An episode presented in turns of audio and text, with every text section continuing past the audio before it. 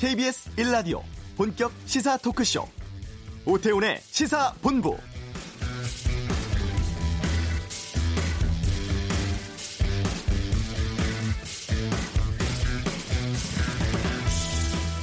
환자가 휘두른 흉기에 숨진 서울 강북 삼성병원 임세원 교수의 발인이 오늘 오전에 엄수됐습니다. 생전에 정신질환자의 건강을 위한 진료, 저술 활동, 프로그램 개발에 매진한 분이었고 위험한 순간 속에서도 의료진과 환자의 안전을 먼저 챙긴 고인이었기에 많은 추모객들이 마지막 가는 길에 경의를 표했습니다. 유족들은 안전한 진료 환경 만들고 마음이 아픈 사람들이 편견과 차별 없이 언제든 쉽게 도움받을 수 있는 사회를 만들 수 있기를 당부했는데요. 국회가 의료인의 안전한 진료 환경을 위한 이른바 임세원법 제정 추진하겠다고 합니다. 하지만 국민이 희생된 뒤에야 법안 마련한다는 것 우리가 반성해야 할 부분이겠죠. 다시 한번 삼각 고인의 명복을 빕니다. 오태훈의 시사본부 이탈리아 주재 북한 대사가 최근 종족을 감췄고 제3국 망명 추진하고 있다고 하는데 이슈에서 짚어보겠습니다. 현재 정치 현안에 대한 비평과 전망 정두원의 시사점에서 살펴보고 내외 신 기자와 함께는 와치독은 사생활 침해성 열애설 보도로 논란에 휩싸인 연예 매체에 대한 다양한 의견 듣겠습니다. KBS 라디오 오태훈의 시사본부 지금 시작합니다.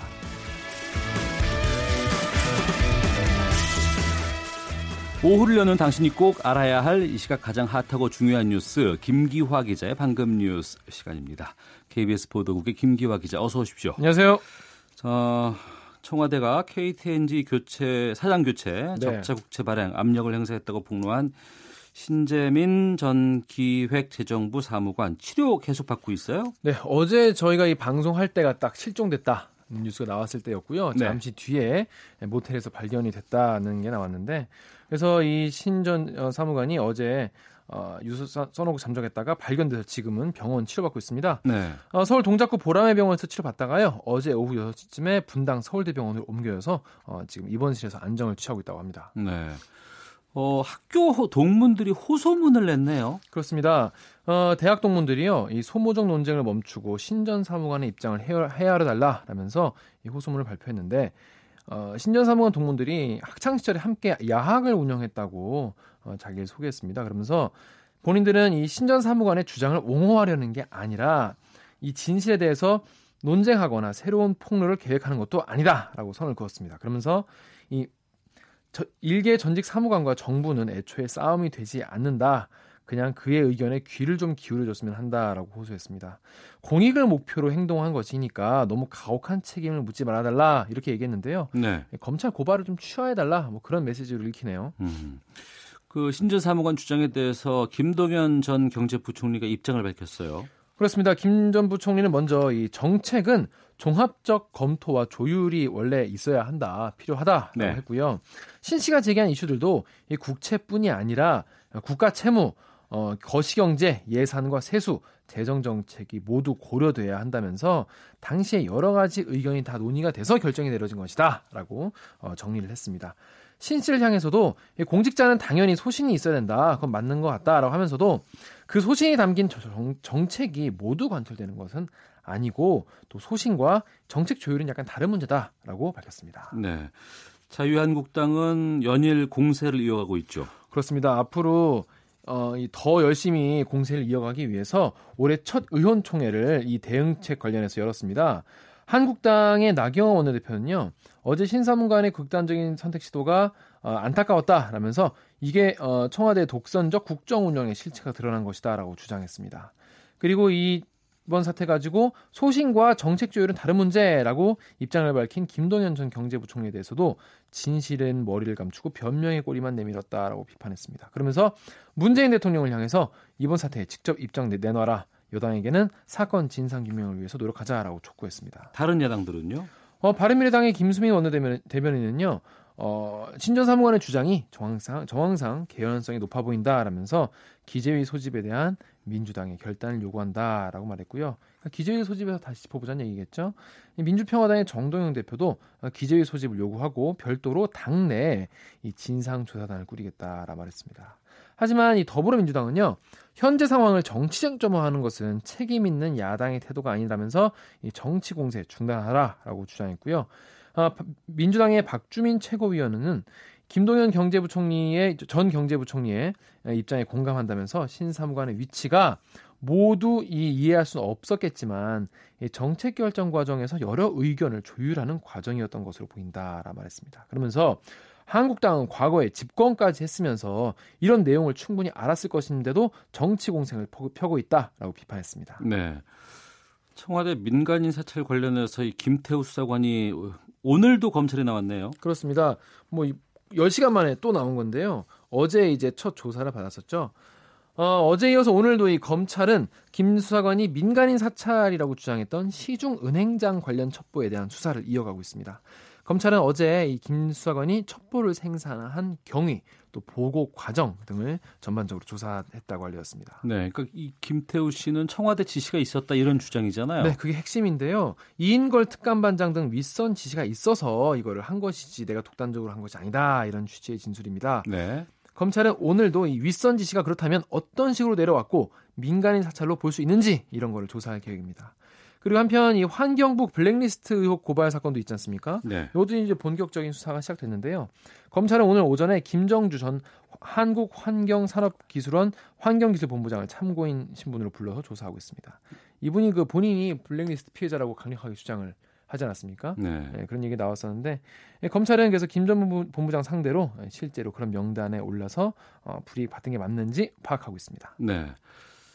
청와대가 비서진 개편 검토하고 있다면서요. 그렇습니다. 이 청와대 비서진 개편을 이르면 다음 주에 단행할 수 있다 이런 관측이 청와대 안팎에서 나오고 있는데요. 네. 인사 검증을 하고 있는 것으로 알려졌습니다. 아, 민정과 인사수석실 중심으로 이 청와대 일부 참모진의 후임을 선정하기 위한 준비 작업하고 있다는데요. 임종석 비서실장 후임으로 이 노영민 주중대사 그리고 조윤재 주미대사 또 정동채 전 문화부 장관 등이 얘기되고 있고요. 정, 정의용 국가안보실장의 후임으로 서훈 국정원장이 거론되고 있는데 뭐 정의용 실장이 유임될 수도 있다 이런 얘기도 나오고 있습니다. 네. 양승태 전 대법원장 드디어 소환돼 조사받는다고요? 그렇습니다. 이 어, 양전 대법원장 같이 이런 전직 대법원장이 피의자로 소환되는 것은 이 헌정사상 처음 있는 일인데요. 예. 어, 양전 대법원장이 오는 11일 어, 오전 9시 반에 검찰의 사법농단 수사팀에 소환됩니다. 검찰이 지난해 6월 이번에 이번 수사에 착수한 지 7개월 말인데요. 검찰은 먼저 양전 대법원장을 불러서 일제 강제 징용 피해자들의 이 소송을 고의로 지연시킨 혐의에 대해서 집중 조사할 것으로 보입니다. 양전, 양, 양전 대법원장은요, 지금 모처에서 이 검찰 소환에 대비하고 있는 것으로 알려졌습니다. 11일이면 딱 일주일 남았네요. 그렇습니다. 알겠습니다. 자, KBS 보도국 김기화 기자와 함께했습니다. 수고했습니다. 고맙습니다. 자, 이어서 이 시각 교통 상황 살펴보겠습니다. 교통정보센터의 이송희 리포터입니다. 이 시각 교통정보입니다. 점심시간이 되었음에도 불구하고 서울 시내 간선도로가 밀리는 이유는 바로 사고 때문입니다. 올림픽대로 공항 쪽으로 전 시간대 한강대교로 조금 못 간 지점 1차로에서 추돌 사고가 나서 현재 사고 처리 중에 있는데요. 뒤쪽으로 한남대교부터 쭉 정체가 되고 있습니다. 한남대교부터 사고 지점까지 정체 구간 통과하는 데만 약 25분 정도가 걸리고 있고 또 강변북로 일산 쪽 역시 같은 구간인 한남대교에서 한강대교까지 밀리고 있는데요. 이 구간으로는 10분 정도가 걸리고 있다는 점 참고를 하시면 좋겠습니다. 고속도로는 상습 정체 구간을 제외하고는 거의 밀리는 곳이 없습니다. 다만 울산 고속도로가 울산 쪽으로는 작업 여파를 받고 있는데요. 언양분기점 부근에서 하는 작업 때문에 2km 구간으로 짧게 정체입니다. 교통정보센터였습니다.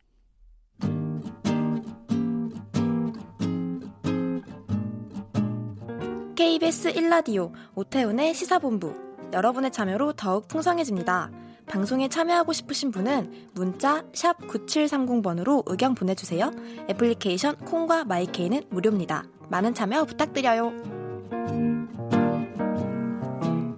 네, 오태훈의 시사본부 12시 30분 향하고 있습니다.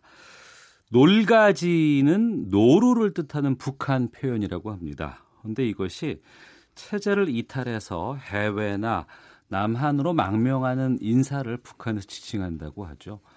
여러 소식통에 따르면 이탈리아의 조성길 북한 대사 대리가 잠적했고 북한 당국이 이후에 놀가지 색출에 비상이 걸렸다고 합니다.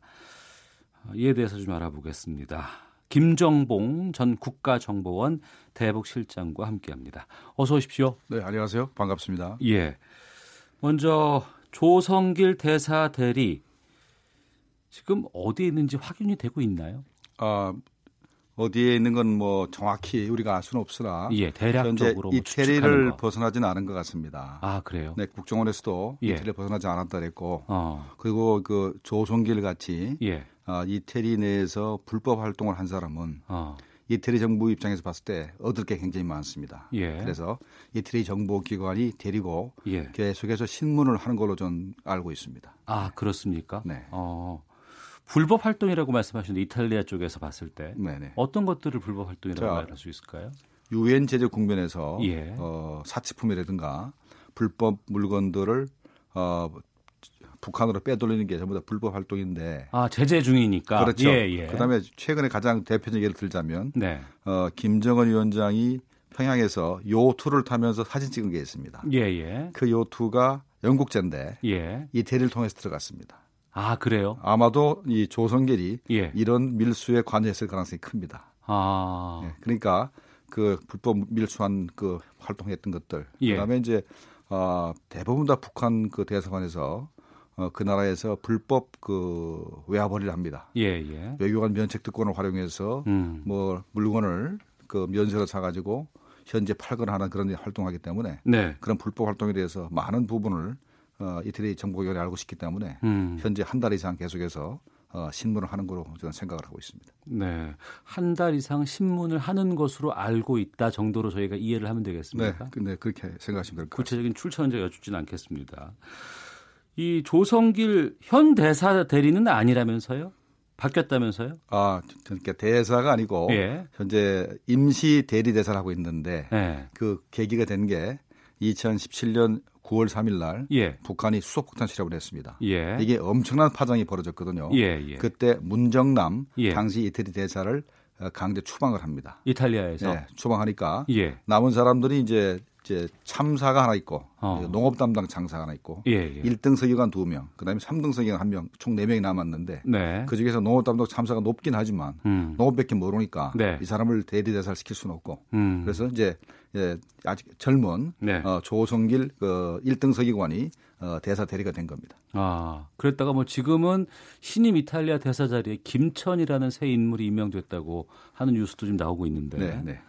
그러면 그런 상황에서 이 조성길이 망명을 뭐 시도한 계기라든가 배경은 무엇이라고 보세요? 아, 일단 그 제일 중요한 게 예, 12월 20일 날 이 사람이 이제 그 잠적했습니다. 예. 잠적했는데 12월 말까지 예. 평양으로 돌아가야 되거든요. 예, 예. 돌아가는 명령을 받고 바로 탈북의 측면에서 봤을 때 예. 일단 평양이 가기 싫은 겁니다. 아, 가기가 싫다. 예, 가장 큰 게 이유가 그것이고 예, 예. 그 이유는 아마 체제에 대한 염증. 음. 서방 세계 살다 보면은 네. 예, 북한 체제가 얼마나 그 모순이 많고 어, 인민을 인간의 인권이 보장되지 않는 그런 세대라는 걸 잘 알게 되죠. 네. 그래서 이제 세- 체제는 염증이 있고 네. 그다음에 자기는 그래도 또뭐 대리대사도 하지만 자기 아들은 어떡할 거냐. 음, 가족 때문에. 네, 가족을 어떡할 거냐. 예. 태영호 공사도 북한에서는 잘 나가는 집안의 사람이었습니다만은 예. 탈북은 가장 큰 이유가 두 아들을 어떻게 공부시킬 것인가 하는 문제 때문에 탈북을 했거든요. 예, 예. 마찬가지로 이 사람이 자식을 한 명을 데리고 있었습니다. 이태리에. 네. 그래서 아마 자식의 미래 음. 또 부인도 아마도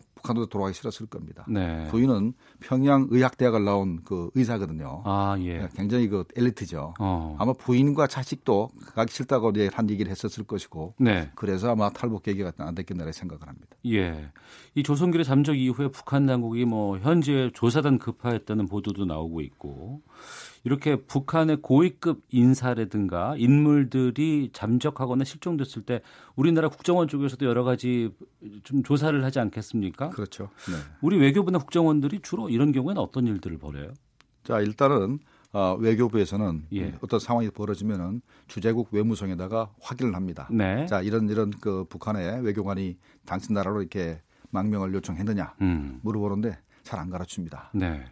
잘 안 가르칩니다. 그래서 어, 우리 외교부에서도 예. 어, 바로 이 언론에 보도될 때까지는 아무것도 몰랐고 어. 국정원에서는 정보기관하고 그 개인적 루트를 가지고 있습니다. 예. 공식적 루트도 있지만 예, 예. 개인적으로 이, 이, 이 정보기관이라는 것이 사람과 사람의 사업이기 때문에 예. 아주 그 공식적으로 못 가르쳐도 어. 개인적으로 가르칠 수밖에 없는 그런 상황이기 때문에 네. 국정원은 대충 파악을 했을 거라서 생각을 합니다. 음. 그래서 어 그때 이태리 정보기관에서 어 이렇게 정보를 받아가지고 일단 누구 누구가 와 있다. 네. 라고 정도는 알고 있었을 건데 문제는 문제는 어 이태리 정보기관이 우리한테 좀 아쉬운 게 있어야 돼요. 예, 예. 아쉬운 게 있으면 우리가 접근을 해가지고 아, 정보의 교환 차원이라든가 이런 측면을 여러 가지 활용을 해서 정보 교환도 있고 예, 예. 어이 뭐 해외 업무를 하다가 음. 자기들이 약점 잡힌 걸 우리가 도와줄 부분이 있고 네, 네. 또 이제 우리가 아 우리가 또 이제 나름대로 어려우면 또 이태리 정보기관의 도움을 받을 때가 있는데 네. 아마도 어 현재는 협조가 별로 안 된 것 같아요. 아, 그래요? 그, 래서 그래서 아마도 이 현재 어 이 조성길한테 네. 접근을 못 하고 있는 그런 생각이 됩니다. 아, 우리 쪽 정보원이라든가 외교부나 국정원 쪽에서는 조성길 측의 접촉이 지금 쉽지는 않은 상황이다. 쉽 안 하려고 한- 했을 수도 있습니다. 할 예. 수는 있었으나 어. 만약에 접촉을 하게 되면 예. 북한 당국이 어 한국이 이 조성길을 빼돌렸다고 어. 이렇게 오해할 수도 있고 하니까 예, 예. 일부러 접촉 안 할 수도 있, 있다고 생각이 됩니다. 음. 하나씩 짚어보겠습니다. 이 조성길이라는 인물은 어떤 사람입니까? 어, 조성길이라는 인물은 그 태영호 공사가 말하기를 예. 어 갑자기 자기가 어, 그 외무성 그 유럽국에 근무하고 있는데 예. 갑자기 이 사람이 외교관으로 처음으로 발탁돼 가지고 대학을 졸업하고 나와 가지고 어. 바로 유럽국으로 왔다는 거예요. 예. 대개 이제 초짜들은 어. 남미라든가 아시아, 뭐 아프리카라든가 아프리카 이런데 예, 아주 좀 예. 이렇게 좀 못 사는 나라를 먼저 음. 담당하는데 유럽으로 탁 오자마자 자기가 느꼈다는 거죠. 네. 아이 사람 집안이 굉장한 빽이 있다. 뭐 성분이 좋다 흔히 말하는. 성물이 좋다. 네네. 알고 보니까 어, 자기 아버지도 대사였고 음. 물론 아버지는 그 아프리카 쪽에 대사였기 때문에 힘이 좀 없습니다. 네. 그런데 이 자기 장인 쪽에 장인 쪽에 장인 장인이 이도섭인데 이도섭은 옛날부터 중요한 인물에 제가 현직에 있을 때부터 바인더에 꼭꼭 적었던 사람입니다. 네. 아, 아주 유명한 사람인데 이 사람이 음. 이제 태국 대사도 했고 네. 그다음에 이제 홍콩 총영사도 했고 음. 그다음에 어, 외무성의 의전국장을 했습니다. 네. 의전국장은 김정일이나 김일성이나 이런 사람들이 어, 해외에서 그 국가 원수가 오거나 어, 외교 사절이 오면은 의전을 담당하는 게 의전국장입니다. 네. 굉장히 중요하기 때문에 그렇죠. 고급 정보도 갖고 있을 그렇죠. 굉장한 파워를 가지고 있기 때문에 예, 예. 이저 이 조성길이 굉장히 그 집안이 좋기 때문에 처음부터 유럽국에 근무했었고 어. 이렇게 좋은 그 또 프랑스어를 전공을 했고 예, 예. 나중에 이태리 유- 유학도 가고 어. 이태리 유학을 3년을 했어요. 그래서 예. 이태리 말 잘합니다. 어. 그래서 이태리 40 44살짜리가 에, 북한에서 대사 대리를 할 수 있다. 이거는 예. 굉장한 혜택입니다. 아, 그렇군요. 그러니까 태영호 공사보다 훨씬 출신 성분도 좋고 북한의 고위급 지도층이 사용할 미술품 공급체 가능성이 높다라는 얘기가 많이 나오고 있지 않습니까? 그렇죠. 예.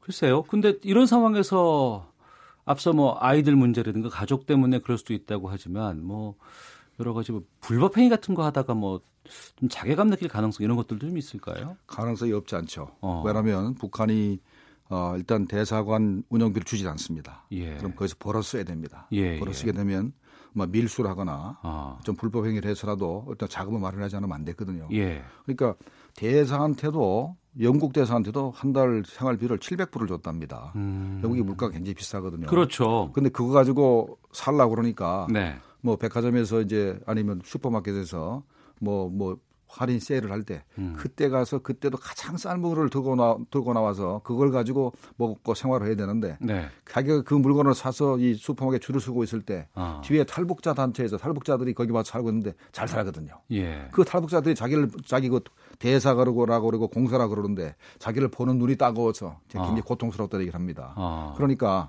돈을 벌어 쓰는 과정에서 엄청난 그, 그 자괴감, 예. 그다음에 불법 행위가 있었기 때문에 네. 아마 그런 문제도 있을 수 있고, 그다음에 또 하나의 그 문책을 받을 만한 일이 있는데 북한이 자꾸 이제 핵무장을 하다 보니까 어, WFP하고 FAO에서 연간 적어도 1억 5천만 불 정도의 지원을 받아왔어요. 네. 받아왔는데 요새 그, 그 지원을 하려 그래도 음. 그 돈을 누가 주는 게 아니고 네. 이 WF에서 모금 활동을 해야 됩니다. 전 아. 세계 각국에 예, 예. 이 북한이 이렇게 어려우니까 돈을 좀 내달라. 어. 라고 모금 활동을 하는데 내는 나라가 별로 없습니다. 예. 별로 없습니다. 그러니까 이 과정에서 이 과정에서 아마 조성길이 그 굉장히 북한 당국으로 압박을 받았습니다. 어떻게 어. 해서라도 WF부터 필요부터 예, 예. 한 연간 한 1억 불 이상의 그 자금 확보를 해야 된다는 부담이 크겠군요. 돈을 받아내서 어떻게라도 쌀을 얼마큼 확보를 하라라고 이제 그 지시를 받았는데 네. 그거를 저 수행을 못 하니까 음. 그것도 망명 원인이 될 수도 있다고 생각이 됩니다. 네. 처음 보도가 나왔을 때는 서방 국가 뭐 제3국으로 망명을 요청할 것이다 이렇게 나오고 있는데 한국행 택할 가능성도 있습니까? 한국행을 택할 라 그랬으면 예. 벌써부터 이태리 당국이 아. 어, 망명 초기에 한국 정부 얘기를 했을 겁니다. 예. 그러면 국정원이 어, 개입을 해서 어, 현지 아위뿐만 아니라 중요 인물 같은 경우는 본부에서 이제 사람이 나갑니다. 네. 나가면서 어떻게 하냐면 음. 여권을 그 조선길 여권을 만들어 임시 여권을 만들어 가지고 대한민국 여권을 가지고 와서 어, 조선길을 안내해서 우리 공항에 데리고 온 다음에 바로 공항에서 여권을 폐기해 버립니다. 네. 없애버리고 그래서 이제 우리 하나원에 데리고 가서 이제 시- 우리 저 시흥에 있는 음. 북한 이탈 주민 지원, 어, 저 지원센터에 가서 이제 신문하게 되는데 이런 과정이 전혀 나타나지 않은 걸 봐서는 네. 한국에 망명할 가능성이 굉장히 낮고 음. 또 이태리 지금 이제 언론기관에서 계속해서 어, 이 조선길이 이태리에 망명 신청했느냐라고 네. 묻는데 안 했답니다. 예. 그런 거 봐서는 아마 제3국으로 가는 게 아니냐. 아. 이태리도 조선길 입장에서는 자기가 신변이 안전이 보장이 안 된다라고 판단할 수 있습니다. 좀 예. 지금 북한 입장에서 북한 그 외교관 입장에서는 가장 안전한 나라가 미국입니다. 음. 미국은 북한과 수교관 됐고 네. 북한의 그 공관원들이 활동을 거의 못하기 때문에 음. 그게 가장 안전합니다. 김정봉 전 국정원 대북 실장과 함께 말씀 나누고 있는데요. 지금 북미 관계 또 남북한 간의 여러 가지 화해 무드라든가 이런 부분들이 상당히 좀 중요한 시점입니다. 이럴 때 이 조성길 대사 대리가 전 대사가 미국행을 택한다는 건 어떤 의미를 담을 수 있을까요? 아, 미국 핵을 택하는 거는 가장 큰 게 신분 확보고 예. 그다음 미국도 이 북한에 대한 고급 정보가 많이 필요합니다. 어. 나름대로 자기가 아, 미국 정부에 기여할 바가 크기 때문에 네. 가면 대접받을 수 있다는 생각을 할 수가 있죠. 어. 그런데 그런 부분이 푸- 북한 지도층에는 영향을 좀 상당히 좀 크게 주지 않을까 싶기도 하거든요. 아, 북한 지도층에는 영향을 많이, 많이 줄 겁니다. 예. 그러니까 적어도 이렇게 엘리트고 평양에서도 상당히 고급 생활을 했어요. 음. 고려호텔 앞에 고려호텔 앞에 아주 그 외교관 그 이 그 외교관들만 사는 모여 사는 아파트 단지가 있는데 네. 거기는 아무나 살 수가 없습니다. 그래서 음. 태영호 공사보다 자기보다도 훨씬 그 부유하고 어, 잘 살던 사람인데 탈북한 게 참 의외다라고 네. 얘기할 정도로 어, 각광받는 사람인데 이런 사람이 탈북했다는 얘기는 김정은 위원장 입장에서는 믿을 사람이 없는 겁니다. 어. 그러면 일단은 전 해외 나가는 공관원들을 공관장을 불러서 예. 공관장 회의를 개최할 가능성이 있습니다. 네. 개최해서 사상 교육을 더 하고 음. 만약에 당신 공간에서 현재 이런 망명자가 이제 발생하게 되면 네. 아 뭐 삼족을 삼족을 그 처벌하겠다라는 음. 아마 엄포를 놓을 가능성이 있고 네. 그다음에 이제 또 하나는 이렇게 탈북이 가능한 것은 부인과 가족을 대동했기 때문입니다. 그렇겠죠. 예, 예, 북한이 예.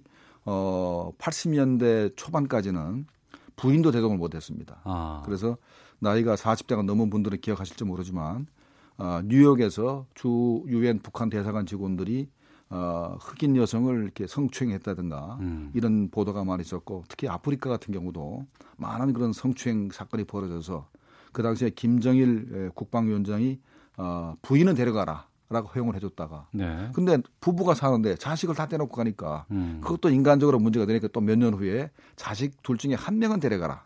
한 명은 인질로 있었습니다. 네. 그런데 이제 자꾸 왜 이렇게 망명 사건이 벌어지냐면 그 인질로 있는 자식을 어떤 핑계를 대서라도 이 끝발이 좋은 힘이 있는 사람들은 빼돌리는 겁니다. 음. 그러다 보니까 자식 둘과 부인이 있으니까 이렇게 망명 사건이 벌어지는데 아마도 이 어, 북한에서 다시 이 가족을 차단한다든가 못 데려가게 한다든가 하는 그런 상황이 벌어질 수 있습니다. 네. 북한 내부에서 상당히 좀 말씀하신 대로 충격적으로 지금 이 상황을 받아들이지 않을까 싶기도 한데요. 이게 평화바람 불고 있는 남북 관계라든가 또 국제사회에 미칠 파장은 어떻게 보세요? 어, 일단은 그 음, 만약에 그 이 조선길이 에, 한국에 들어왔다라고 네. 하면은 두 가지 선택길이 있습니다. 현재 한국에 이 조성길이나 태영호보다도 훨씬 고위급 인물들이 껴와 있습니다. 많이 네. 와 있습니다. 그다음에 직책도 엄청나게 그 북한 체제를 지탱하게 지탱하는데 중요한 인물들이 많이 와 있는데 이 사람들은 아무 말도 안 하지 않습니까? 음. 이 사람들은 현재 국가기관에서 보호하고 있고 네. 국가의 정보 활동에 도 도움을 주고 있기 때문에 본인 스스로도 현재 그 언론에 접촉을 하는 거 많이 차단하고 있습니다. 만약에 조선길이 와가지고 그런 활동 그렇게 완전히 자기하고 외부가 차단해서 생활한다면 아, 북한 내부에 있는 남은 친척들도 안전할 겁니다. 어. 근데 만약에 태영호공사 같이 만약에 북한 체제에 비판적인 활동을 하고 하게 되면은 아마도 북한 내부에 있는 친척들도 많이 다치고 예. 아마도 조선계를 죽이기 위해서 음. 또 암살단도 파견하고 할 가능성도 있고 이 국제사회에 미칠 영향이라면은 일단은 북한 체제가 현재 간단히 말씀 부탁드리겠습니다. 예. 제재가 이제 자기들 스스로는 굉장히 뭐 제재도 끄떡없다 하지만 음. 야 제재 효과가 있구나라는 네. 생각을 할 가능성이 있습니다. 아, 알겠습니다. 자, 지금까지 김종봉 전 국정원 대북실장과 함께 조성길 이탈리아 대사대리 잠적 이후의 상황 살펴봤습니다. 자, 오늘 말씀 아, 고맙습니다. 헤드라인 뉴스입니다. 홍남기 부총리 겸 기획재정부 장관은 최저임금 결정구조 개편과 관련해 정부 초안을 다음 주에 발표한다고 밝혔습니다. 이르면 다음 주에 이뤄질 일부 청와대 비서진 개편을 앞두고 청와대가 인사검증에 들어갔습니다. 서울중앙지검 사법농단 의혹 수사팀이 오늘 11일 오전 9시 반 양승태 전 대법원장을 피해자 신분으로 소환해 조사합니다. 인권위는 지난해 살처분에 참여한 공무원 등 260여 명을 대상으로 조사한 결과 응답자의 76%가 외상 후 스트레스 장애 증상을 보였다며 이들의 치료 지원을 위해 정부가 적극적인 역할을 해야 한다고 밝혔습니다. 지금까지 헤드라인 뉴스 정한나였습니다.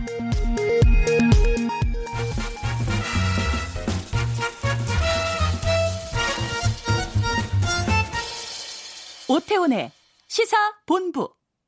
네, 한 주간의 정치권 소식 정리해보고 다음 행보를 예측해보는 시간 정두원의 시사점 시사점 시간입니다. 정두원 전 의원 연결하겠습니다. 안녕하십니까? 네, 안녕하세요. 예. 청와대 개편 얘기 연초에 좀 구체화되는 분위기인데요. 예, 이제 임- 뭐 기정사실화 돼버렸네요. 예. 임종석 실장, 정의용 실장 교체설이 나오고 있어요. 네. 그러니까 이제 1년 반 지났는데 네. 이제 대통령께서 이제 최근 들어서 많이 말씀하신 게 성과가 없다는 얘기 아니에요? 네. 그러니까 이제 거기에 대해서 한계를 느끼고 이제 교체를 하는 것 같아요. 네. 분위기 쇄신 차원도 있는 것 같고요. 어, 규모는 어떻게 보십니까? 규모는 일단 청와대는 좀 많이 있을 것 같아요. 왜냐하면 내년 총선에 나갈 사람들이 많기 때문에 네. 음, 청와대는 이제 꽤 숫자가 많을 것 같고 비서관들도 이제 포함해서 어. 장관들도 일부 교체할 수도 있죠. 예. 집권 3기로 봐야 될 것 같은데 그러면 어떤 분들이 들어가서 일을 하면 좋다고 판단하십니까? 아, 물론 다 훌륭하고 능력 있는 분들이 가서 하면 좋겠지만은 네. 저는 이제 역대 정부 보면은 우리나라 조선시대 때 그 쓴소리하는 그런 선비들이 별로 안 보여요. 예. 그래서 대통령한테도 아니 되옵니다. 할 수 있는 사람들이 가서 일을 해야지 대통령한테 도움이 되거든요. 예, 예, 예. 그래서 대통령도 스스로 그런 사람을 좀 뽑았으면 좋겠어요. 어. 그냥 대통령이 방향을 정하면 무조건 그냥 따르, 따르고 앞으로만 돌격하고 이런 게 아니라 예. 방향이 잘못된 것 같습니다. 어. 이제 좀 다른 방향으로 가야겠습니다. 이렇게 말할 수 있는 네. 그런 실장, 그런 강요가 필요한 것 같습니다. 네. 현재까지는 그런 분들이 없었다는 뜻으로 그럼 이해를 해도 될까요? 뭐이 정부만 아니라 늘 그랬어요. 늘 그랬어요? 네. 어. 권력 앞에서 그렇게 얘기를 못하죠. 예. 언론에서는 노영민 주중대사가 임종석 실장의 후임으로 거론되고 있는데 어떤 인물이신지 네. 그러니까 이제 대통령 뜻이야 뭐 누군지 모르죠. 네. 근데 이제 워낙 대통령께서 노영민 전 의원을 되게 좋아한다고 얘기까지 하신 적이 있거든요. 네, 네. 그러니까 이제 당연히 거론이 되는 것 같은데 저도 국회의원 같이 해봤지만 비교적 굉장히 합리적인 사람이에요. 어. 그래서 뭐 무난한 이제 비서실장이라고 할 수 있는데 또 막상 일을 맡아보면 어떻게 될지는 모르죠. 예. 정두원 의원과 함께 한 주간의 정치권 소식 정리해 보고 있는데요. 김태우 수사관이 검찰 소환 9시간 만에 조사 마치고 어제 귀가를 했다가 다시 또 오늘 조사를 받고 있습니다. 네. 어, 김 수사관은 공무상 비밀 누설이 자신이 아닌 박형철 비서관이 했다면서 이제 박 비서관 고발하겠다고 밝혔는데 이 부분은 네. 어떻게 보세요? 일단 본인이 공무상 비밀이 아니다라고 한 거는 저는 이런 면에서 이제 봐- 보는데 네. 이 사람이 혼자서 일탈 행위를 했다는 거 아니에요? 네. 그러니까 지시한 적도 없고 보고받지도 않았다. 음. 그럼 그게 왜 공무상 기밀입니까? 그냥 자기 혼자서 만든 문서지. 네. 그 공- 그런 그게 청와대 말이 사실이라면 김태우 조사관은 공무상 기밀 누설한 게 없는 게 되는 거고 음. 또김 조사관이 주장한 대로 반부패 비서관이 이제 그 자기 잘 아는 검사가 이제 문제가 되니까 직접 전화를 했다는 거 아니에요? 예, 예. 그랬더니 언론에 나온 바로는 아 나는 저본 적도 없고 금시초문이다. 네. 뭐 이래서 이제 그냥 덮어버렸다는 얘기인데 그거야말로 공무상 기밀이 될 수가 있죠. 음. 그래서 이 김태우 조사관은 이제 그 부분을 파고드는 것 같은데요. 네. 그럼 이 활동이라든가 이런 것들이 검찰 쪽으로 넘어가면 앞으로 파장은 더 있을 것이다로 보시는 건가요? 그러니까 검찰이 이제 모든 거를 어느 편에 치우치지 말고 권력에 눈치 보지 말고 제대로 이제 수사를 해야지 우리가 진실을 알게 되는데 네. 우리가 좀 신뢰가 없잖아요. 음. 늘 검찰이 정권만 바뀌면 권력에 이제 좀 코드를 맞춰서 수사를 하고 이제 그런 이제 불신이 있기 때문에 네. 저도 긴가민가합니다. 과연 제대로 수사를 할지. 음. 그리고 또 중요한 거는 예.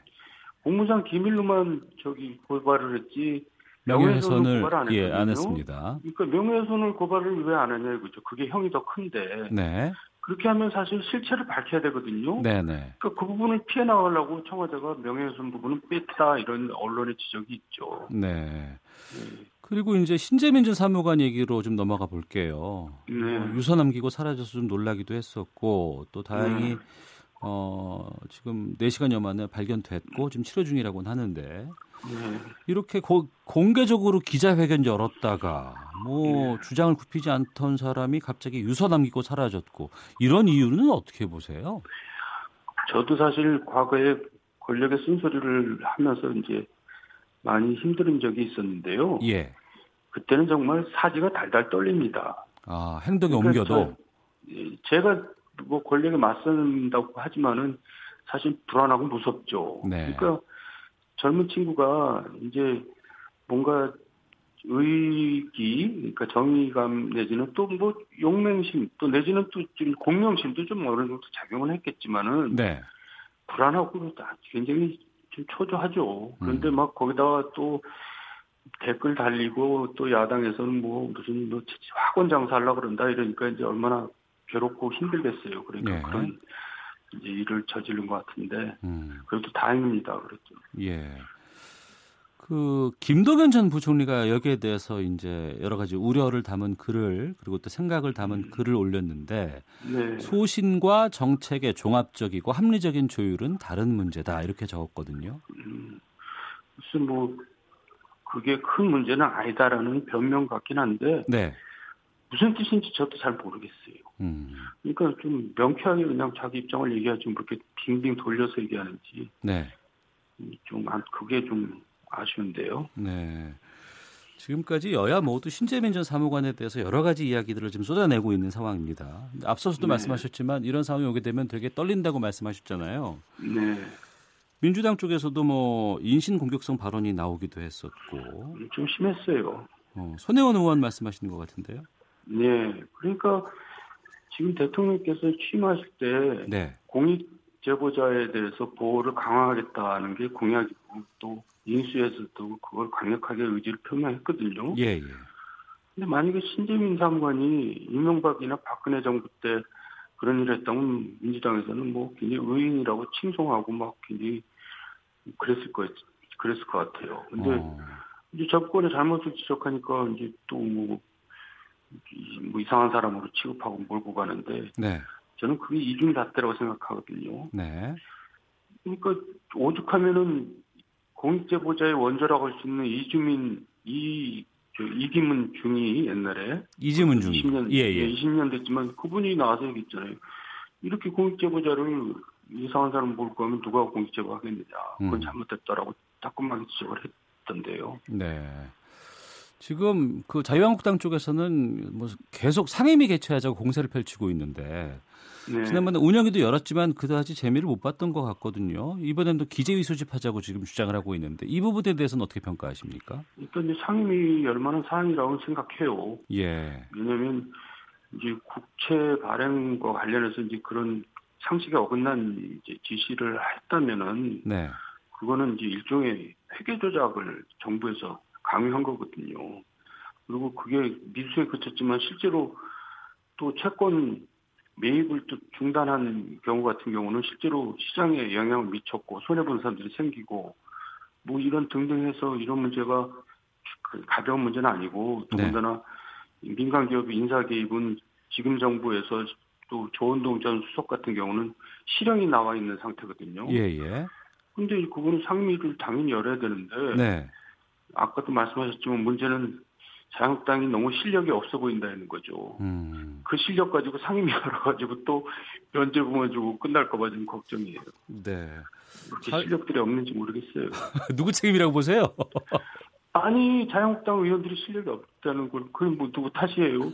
그럼 그런 분들이 공천을 받았으니까 문제죠. 알겠습니다. 오늘 여기까지 네. 듣도록 하겠습니다. 말씀 고맙습니다. 네, 네, 감사합니다. 네. 한 주간의 정치권 소식 정리해보는 시간, 정두원의 시사점, 시사점. 아, 정두원 전 의원과 함께 했습니다. 1부 여기서 마치겠습니다. 잠시 후 2부 와치도 아이돌 열애설로 도마 위에 오른 이 디스패치라는 연예 언론 여기에 대해서 내외신 기자들의 의견 듣도록 하겠습니다. 그리고 KBS 예능 연예 대상을 수상한 방송인 2부에 만나보겠습니다. 뉴스 들으시고 2부에서 뵙겠습니다.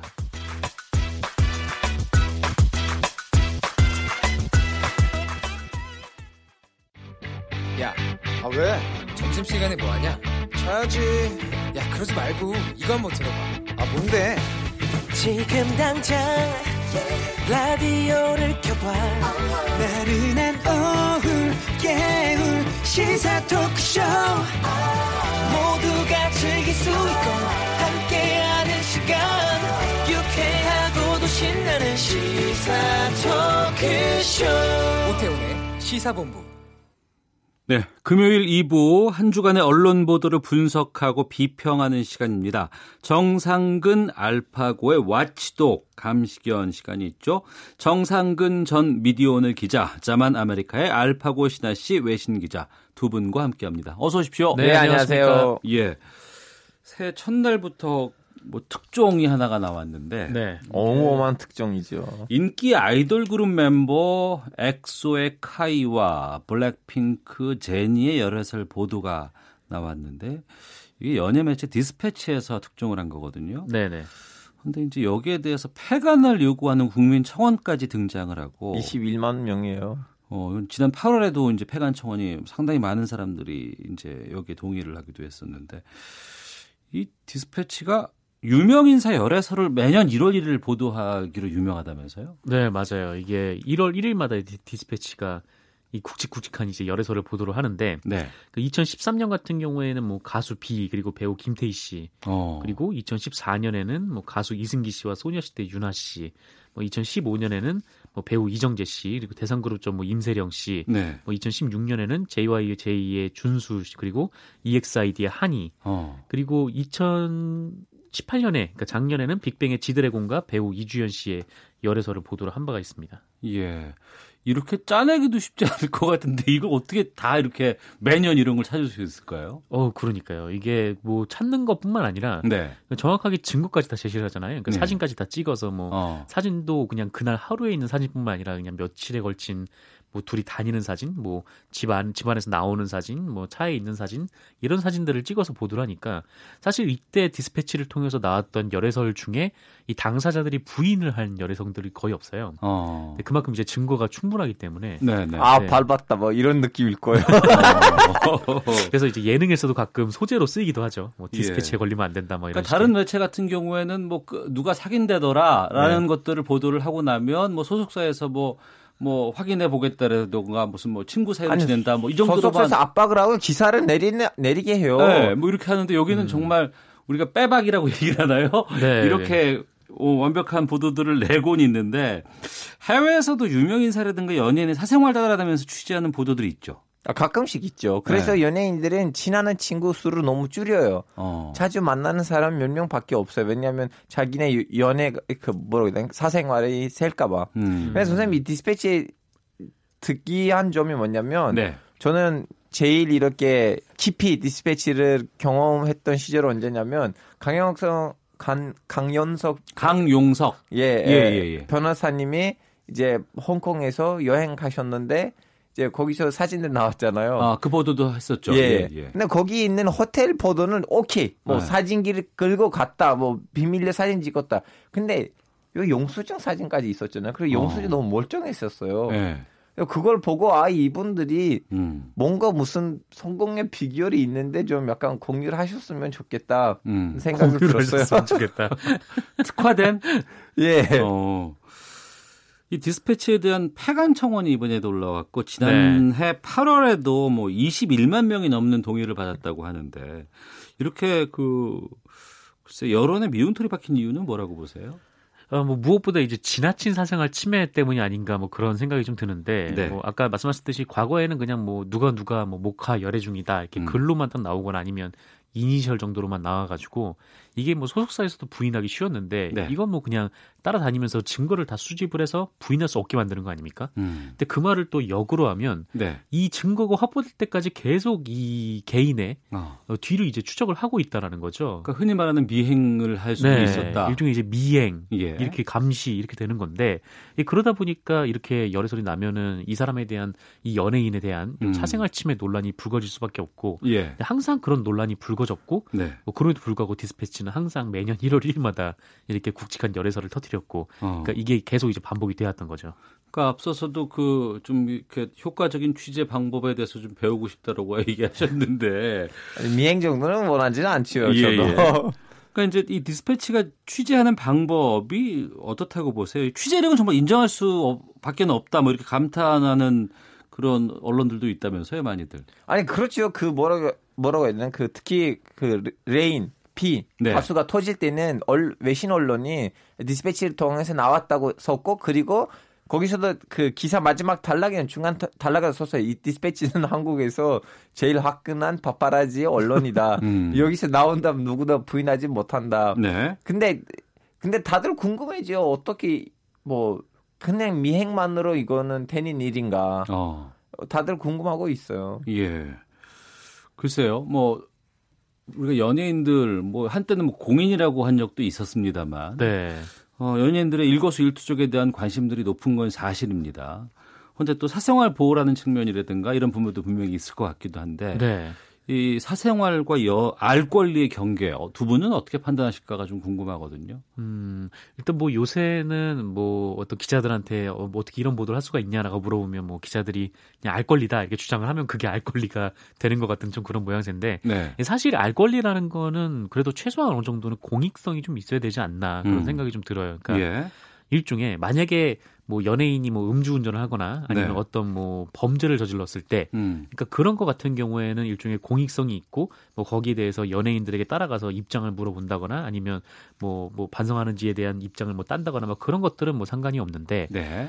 그 연애라는 거는 굉장히 좀 개인의 내밀한 부분이잖아요. 내밀한 연애뿐만 부분이고. 아니고 그런 문제도 있어요. 예를 들면 일부 연예인들은 자기 부모들이랑 사이가 안 좋아요. 네. 엄마랑 연락을 두절하는 연예인들도 있고 음. 아버지랑 얘기를 안 섞는 여- 연예인들도 있는데 아 그걸 가지고 왜 내? 이미 그 사람이 자기 가족 일인데 네, 네. 사람들 나하고 나의 부모 관계를 알아서 뭐하게?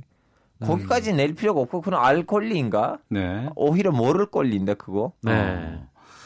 그 해외에서는 이런 파파라시 파파라치식 예. 취재 이런 것들 많이 한다고 들었어요. 그리고 이제 뭐 어, 뭐 호텔 앞에서 장시간 있다가 뭐 사진을 찍는다거나 아니면 휴양지에서 뭐 수영하는 장면들 찍어서 나오고 뭐 팔고 뭐 이런다고 하는데 해외에서도 이렇게 파파라치들 어떻게 활동하는지도 궁금하고 나름대로의 그들도 가이드라인 같은 게 있을까요? 아니 해외에 있는 파파라지는 저는 이제 터키에 있는 연예인 뜻한 친구들이란 이 주제를 얘기한 적이 있었는데 네. 그 친구들이 하는 말이 아, 차라리 한국 거 낫다. 음. 왜냐하면 미행을 하니까 모르잖아요. 누가 네네. 와서 어. 나를 따라다니는지. 그러니까 갑자기 네. 기사만 뜨는데 오히려 어떻게 보면 끔찍하긴 하지만 오히려 한국 거 낫다. 왜냐?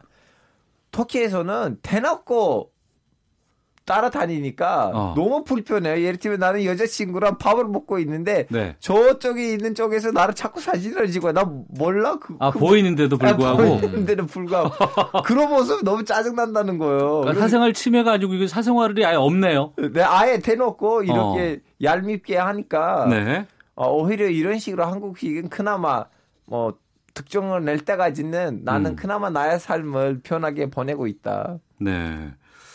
이 부분도 이건 정상훈 기자에게 좀 여쭤볼게요. 네. 한때 그 정치 뉴스를 덮기 위해서 대형 열애설이 음. 터진다 이런 음, 아, 소문들이 꽤 있었습니다. 네. 예, 음모론이 좀 따라 붙기도 했었고 이런 말 들을 때 기자들 생각은 궁금한데 정말 그렇습니까? 어때요? 이게 아마 과거에 그 이명박 전 대통령의 BBK 사건 문제가 터졌을 때 네. 이 서태지 이지아 씨 이혼 관련 보도가 나오면서 그런 얘기가 나오기 시작했어요. 막 음. 어떤 대형 이슈를 막 연예인들의 일종의 가십으로 덮고 있다, 막 이런 얘기가 나오고 네. 또 디스패치가 그런 역할을 계속 하다 보니까 어, 디스패치가 좀 국정원에서 뭔가 연이 닿은 거 아니냐. 한때 어, 네. 어. 어. 떻게 이런 정보를 얻을 수가 있냐. 예. 정보를 어디서 취재를 하냐. 이건 뭐 국정원이 연계됐다. 뭐 이런 주장들이 나왔는데 제가 미디어오늘에서 근무할 때 뭐 저희 소속 기자가 알아본 바에 따르면 음. 뭐 그쪽에서는 뭐 국정원과는 전혀 연관이 없다 이렇게 얘기를 하고 있고 그냥 일종의 이제 지라시 형태의 이런 뭐 이게 루머들이 돌면 네. 거기에 포착을 해서 이 몇 날 며칠을 가서 앞에서 뭐 자복하고 사진을 찍고 그런다고 하더라고요. 어. 근데 그게 이제 옳은 취재인지는 네. 뭐 공익성에 따라 완전 달라지겠지만 음. 근데 어쨌든 뭐 이런 뭐 정치 뉴스를 위해 뭐 이런 대형 뭐 그거 이제 연예 이제 사건 가십을 터뜨린다. 네. 뭐 이런 것들은 아직 뭐 증명이 된 바는 없습니다. 사실. 확인되지 않았다. 네네. 어. 알파고 기자는 어떻게 보세요? 아, 저도 그런 말을 많이 들었어요. 예. 그리고 진짜로 이렇게 한번 그 BBK 사건 때만 아니고 앞으로도 몇 개 그 박근혜 대통령 시절에도 딱 이렇게 무슨 정화돼서 문제가 생겼는데 또 이렇게 연예인 문제가 나더라 이런 식으로 몇 번 이렇게 타이밍에 맞출 때가 있었는데 저도 그것 때문에 이미 한국 선배들한테 그런 얘기를 들었는데 뭐 하다 보니까 뭐 마- 맞네 타이밍이 그래서 음. 의심을 했는데 네. 근데 그 의심이 살짝 없어진 이유가 뭐냐면 역시 어, 강 변호사 사태 때였어요. 왜냐면 강 변호사는 우파인데 또 음. 우파 정권에서 그걸 터지면 오히려 그쪽에다가 큰 피해를 줬거든요. 네. 그쪽 정치 라인에다가 음. 아 아닌 것 같다는 생각이 들기도 했어요. 네. 뭐 국민 상당수가 동의를 한 청원에 디스패치의 폐간 요청이 있었단 말이에요. 네네. 근데 어찌됐건 간에 연예 매체라고 해도 언론사라고 우리가 얘기할 수 있는 것이고 네. 그런 것 때문에 언론사를 함부로 폐간할 수도 없는 노릇이고 그렇죠. 이 알 권리와 사생활 침해 어려운 문제인데 이거 어떻게 해야 한다고 보세요?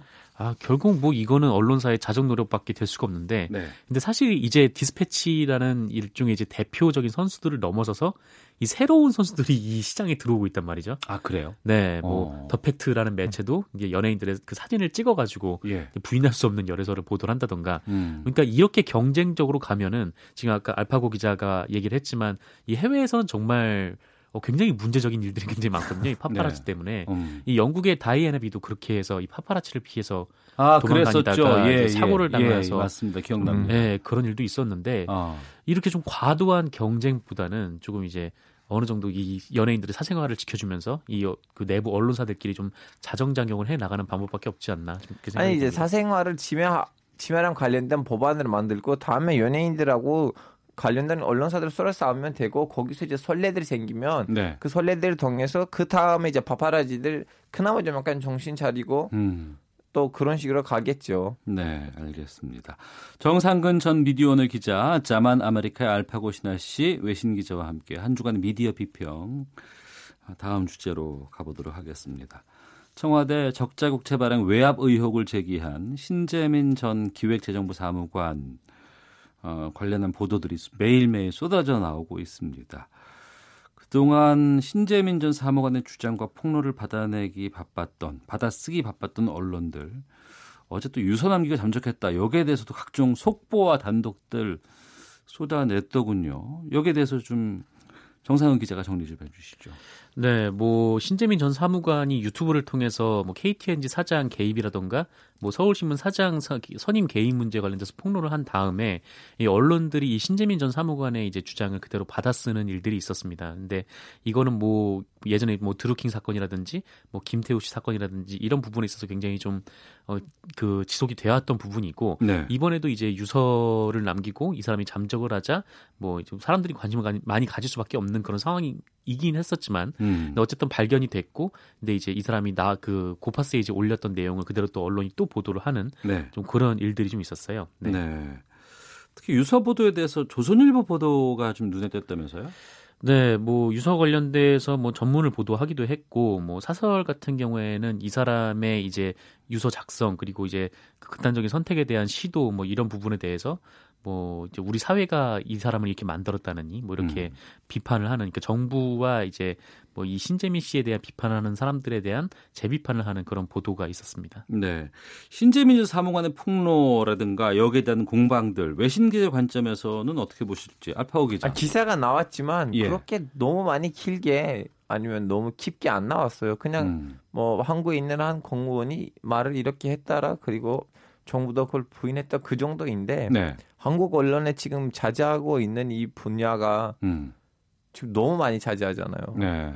너무 많다. 예. 아, 예를 들면 일부는 그거를 뭐라고 해야 되나 그 80년대 이후로부터 제일 큰 양심 선언으로 음. 규정하기도 했는데 반대로는 이제 뭐 이제 이분이 뭐뭐 우파의 일종의 음모다 조작이다 이 사람이 원래 박근혜 주- 좋아하는 사람 아니냐라는 식으로 아니 전혀 그 사람이 하는 말이랑 관련되지 않는 얘기들 나오고 있어요. 네. 오히려 하는 얘기를 지, 진위 규명을 하고 어. 그 진짜 뭐 불법적인 행위가 있는지 없는지를 따져야 되는데 네. 지금 신 전 사무관이 했던 말 그 발언이란 관련되지 없는 식으로 지금 언론이 가고 있어요. 음, 그렇게 판단하세요. 예. 어.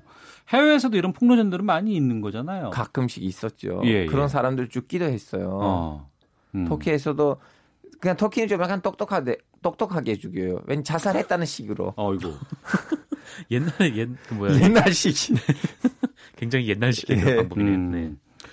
얼마 전 트럼프 대통령도 이제 뭐 내부 고발 때문에 뭐 백악관 내뭐 개인 휴대전화는 도 그렇고 뭐 공용폰 내 사용까지도 금지했었다고 하고 이번 사건에 우리 국내 언론들이 내부 고발 프레임을 유독 강조하는 것은 뭐 따로 문제가 없을까요? 어떻게 보세요? 뭐 과거에 이제 기획재정부에서 일했던 사람이 뭐 과거에 자기가 느꼈던 것이 이게 문제였다라고 얘기를 했으니 뭐 그거를 내부 폭로로 볼 수도 있겠습니다만 네. 근데 문제는 이 폭로의 내용이 과연 이제 내부 폭로에 합당한 내용인가 여기에 이제 불법성이 있었는가 없었는가 뭐 이런 부분들에 대해서 언론이 검증을 하고 아 이 사람의 얘기가 그냥 뭐 일방적인 주장이다 음. 아니면은 뭐 이렇게 큰 의미가 없는 얘기다라고 하면은 그 얘기를 이제 무시를 하거나 네. 아니면은 이 사람의 얘기가 뭐 분명히 의심이 가고 음. 또 정황 증거나 아니면 다른 기타 이제 직접 증거도 확실하고 또 뭐 분명히 이제 좀 그런 문제가 있다라고 생각을 하면은 그때 이제 내부 고발 프레임을 썼어야 하는데 네. 과연 이 사건이 뭐 그렇게 내부 고발이라는 얘기로 음. 이렇게 취한될 수 있을 만한 사건인지에 대해서는 좀 의문을 가지신 분들이 많은 것 같더라고요. 네. 아니 지금 사람들이 이걸 뭐라고 해야 되나 그 이제 진보적인 친구들이랑 얘기를 해봤는데 기자 선배들이랑 이거 이제 다 이제 보수 언론 쪽에서 이건 내, 내부 고발로 꾸몄다. 아 그러면 정부에 다시 없어요. 사람한테 바로 뭐지 그그 비밀을 유출한다는 혐의로 지금 그 소송이 들어갔잖아요 기재부에서. 네. 아니 이걸 진짜 혐의를 씌울 만한 말이라면 그럼 내부 고발 맞네라는 생각이 들지 않겠어요 국민이? 음. 그렇죠. 뭐 내부 고발처럼 보일 수 있지만 사실 안에 내용 깊이 들어가 보면 음. 이거는 뭐 내부 고발이 아니라 반발이다 뭐 이렇게 볼 수도 있는 좀 그런 상황인 것 같습니다. 그러니까 상당한 많은 양을 할애해서 보도가 나오고 이런 것들을 다루곤 있습니다만 그 기사를 보거나 뉴스를 보는 시청자나 청취자 입장에서도 이게 도대체 뭐가 진실이고 뭐가 맞는 건지에 대해서 또 고민을 해야 되고 거기에 대한 팩트 체크가 또 나오는 보도가 나오잖아요. 네. 그만큼 혼란이 좀 가중될 수밖에 없지 않나라는 답답함이 있어요. 이게 왜 그러냐면 이제 용어 사용에 문제 있어서 그래요. 이게 네. 내부 고발도 그렇고 이게 기획재정부가 어떤 뭐 국채를 더 발행하고 발행하지 않고 뭐 이런 부분들은 뭐 국민이 선출한 대통령과 뭐 국무회의에서 여러 조정을 거쳐서 뭐 적자 재정을 운영할 수도 있고 흑자 재정을 운영할 수도 있는 건데 네. 이거를 언론에서 개입이란 단어를 써버리고 음. 그렇게 프레임을 짜버리면은 네. 이 개입이란 말 자체가 가지고 있는 굉장히 안 좋은 시선에 음. 이 사람들이 빠져서 볼 수밖에 없기 때문에 네. 이 굉장히 문제가 있는 것처럼 보이는 거죠. 근데 음. 그만큼 이 개입이란 말을 쓸 정도로 혹은 외압이라는 말을 쓸 정도로 이게 그런 사건인가 뭐 그렇지는 않다라는 거죠. 네. 그리고 이제 어제는 여러 가지 좀 돌발적인 어떤 문제들도 좀 발생을 했고 이에 대해서 뭐 동창들이라든가 가족들이 어 일부 언론을 향해서 선정적인 보도를 좀 중지해 달라는 음. 요청까지도 좀 나왔거든요. 그 부분 좀 말씀해 주시죠. 네, 뭐 뭐랄까 이 신재민 전 사무관의 뭐 폭로 내용에 대해서 뭐 반박을 하거나 뭐 재반박을 하거나 뭐 그런 일들은 뭐 있을 수 있다고 봅니다만, 근데 좀 이 신재민 전 사무관에 대한 뭐랄까 하여튼 개인적인 공격, 네. 그러니까 메시지가 아니라 메신저를 공격하는 방식은 좀 지양할 필요가 있다라고 는 생각을 하거든요. 음. 물론 이 사람이 뭐 어느 정도 이 사람의 주장이 뭐 타당하지 않은 부분도 있지만 네. 어쨌든 이 사람이 뭐 본 거를 그냥 그대로 얘기를 한 거고 그냥 뭐 거기서 이제 반박을 하고 또 재반박을 하면 되는 거지 뭐 이 사람이 뭐 이른바 뭐 일베 출신이다 뭐 자한당의 뭐 어떤 출신이다라든가 음. 하여튼 그런 꼬리표를 붙이는 것은 좀 부적절하다 뭐 그렇게 보여집니다. 네. 그러니까 정치권에서도 이 부분에 대한 여러 가지 얘기들이 지금 쏟아져 나오고 있습니다. 여권 쪽에서는 좀 일부에서 인신 공격성 발언도 나오고 있고 야권은 좀 정치 공세로 지금 이어가는 분위기인데 그러니까 여기에서 이제 언론이 좀 냉철하게 좀 균형을 잡아줬으면 좋겠다는 생각이 들기도 하고 네. 이 논란에 대해서 알파고 기자는 어떻게 보시는지? 아, 저 오늘 아침 사설도 좀 봤거든요. 예. 그나마 제 보기에는 좀 약간 중립을 가지려고 했던 언론은 뭐 경향신문에 나오는 사설하고 그리고 그 다음 아마 그나마 중앙일보였는데 네. 아니 이 사람이 하는 말을 제대로 지, 뭐지 진상 규모하지 않는 한 왜 이렇게 말이 많으냐 일단은 음. 이거 따져봐야지 다음에 공격이나 아니면 지지를 해줘야 됐는데 네. 따지지 않고서 이렇게 막 논란을 일으키고 다음에는 정부가 나서서 이렇게 고발 뭐지 소송까지 건다면 음. 물론 이 문제가 이렇게 큰 영향을 일으키겠죠. 네. 아무리 내용이 크든 작든 만에. 음. 저도 너무 받았어요. 그러한 내용의 말이. 네. 정상훈 기자는요. 뭐 이 김동연 경제 전 경제부총리가 관련해서 글을 썼던데 예. 뭐 그 표현이 가장 맞는 것 같아요. 일단 좀 신재민 씨에 대해서는 좀 뭐랄까 이번에 좀 안 좋은 시도를 하기도 했고 음. 뭐 그런 일은 두 번 다시 없어야겠고 뭐 이 사람이 뭐 이 사람이 뭐 그런 말을 할 수 있다라는 것을 이해하면서도 네. 이 분명히 신재민 씨가 주장하는 것은 뭐 이제 국가 정책적인 결정 과정의 뭐 하나의 부분이라고 생각을 하고 이렇게 좀 풀어나가야 되지 않나. 근데 음. 애초에 이 사건이 처음 불거졌을 때 네. 그냥 이 사람의 말을 뭐 이렇게 외압, 폭로 이렇게 받아들여서 그냥 그대로 썼던 언론들이 이 사건을 계속 키워왔다라고 생각을 합니다. 네. 그 한겨레 사설에서 이 검증하는 내용들이 좀 나왔었다면서요? 네, 뭐 비슷한 내용인데 이 국가 채무 비율 관련해서 뭐 이제 뭐 그 이제 적자 채무를 발행하든 안 하든 아니면 바이백을 했든 안 했든 네. 이거는 그렇게 큰 비율적인 문제는 없는 거였고. 그러니까 2017년 11월에 이 부분 말씀하시는 거죠? 네, 예, 네, 예. 그렇습니다. 그리고 어쨌거나 이 국정 운영의 최종 책임은 청와대가 쥐고 있는 상황에서 네. 이런 의견을 뭐 청와대가 주는 것은 자연스러운 일인데 음. 이것을 분명한 근거 없이 뭐 외압이라고 단정하는 것은 좀 지나치다.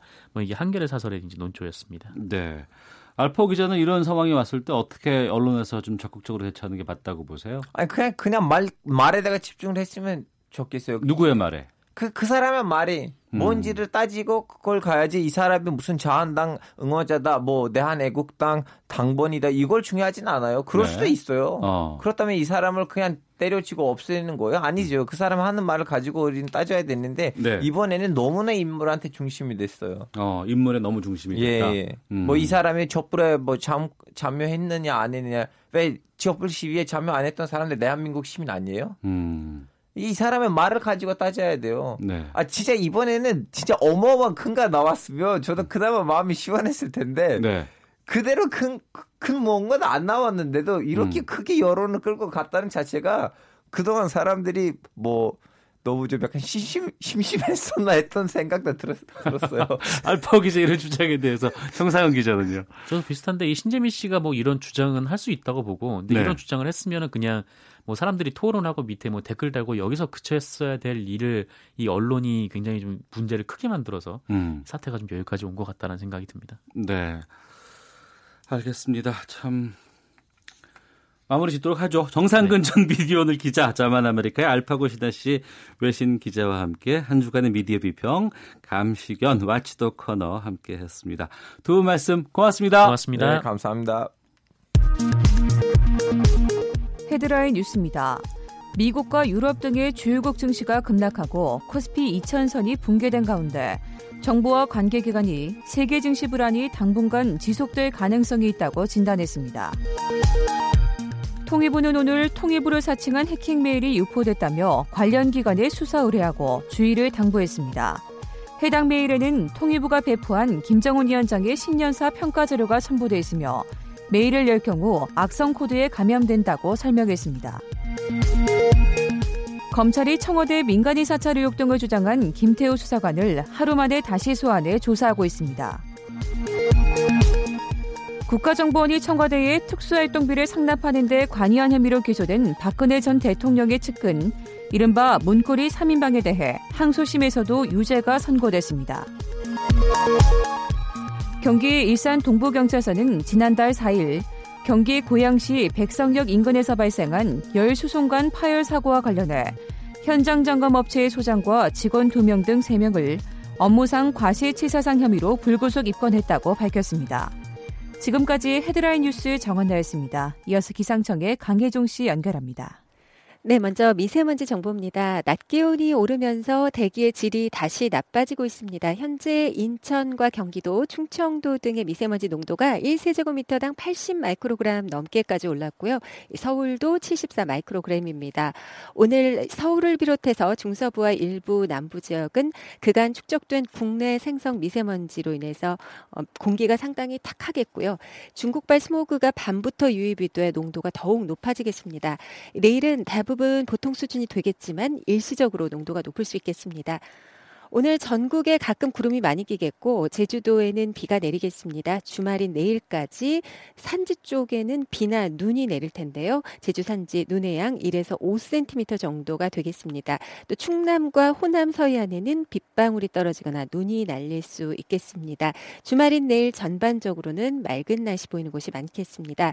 이렇게 제주도와 전남 해안 쪽 일부에만 간간히 강수 소식이 있지만 전국 대부분 지방 뚜렷한 비 소식이 앞 으로 열흘 동안 없습니다. 대부분 지방 건조특보가 발효 중입니다. 특히 강원 산지에는 유독 바람이 강하게 부니까 작은 불이 큰 불로 번지지 않도록 주의하셔야겠습니다. 내일 해안을 위주로 바람 강하게 불겠고 내륙에도 바람이 강해지겠습니다. 오늘 밤부터 동해 중부 먼바다의 물결이 매우 높아지겠습니다. 오늘 낮 기온은 서울 4도 등 2도에서 9도의 분포가 되겠고요. 내일 서울의 아침 기온 영하 7도, 낮 기온은 1도 정도가 되겠습니다. 지금 서울의 기온은 0.9도, 습도는 38%입니다. 날씨 전해드렸고요. 다음은 이 시각 교통 상황 알아보겠습니다. KBS 교통정보센터의 이송희 씨입니다. 이 시각 교통정보입니다. 오늘 서울 시내 돌발 상황 때문에 지나기가 어렵습니다. 강변북로 일산 쪽으로 서강대교로 조금 지난 지점 4차로에 고장 차량이 서 있어서 한남대교부터 밀리고 있는데요. 한남대교부터 고장 차량 지점까지 약 20분 정도가 걸리고 있으니까요. 같은 구간 지나실 분들은 올림픽대로 공항 쪽으로 이동을 하는 편이 좋겠습니다. 고속도로는 계속해서 상습 정체 구간을 제외하고는 대부분 소통이 잘 되고 있는 편인데요. 서울 시내와 마찬가지로 돌발 상황 때문에 밀리는 곳이 있습니다. 경부고속도로 부산 쪽 오산부근 3, 4차로에서 추돌 사고가 나면서 1km 구간으로 정체가 되고 있으니까 주의를 하셔야겠고요. 서해안고속도로 서울 쪽으로는 바람부근 1차로에서 낙하물 확인 중에 있으니까 이것도 잘 살펴서 지나시기 바랍니다. 영동고속도로 강릉 쪽으로는 횡성휴게소 부근 5차로에 버스가 고장으로 서 있으니까요. 미리 차로 변경을 하셔야겠고 울산고속도로 울산 쪽으로는 여전히 언양분기점 부근에서 하는 작업 작업이 계속되면서 2km 구간으로 지체입니다. 교통정보센터였습니다.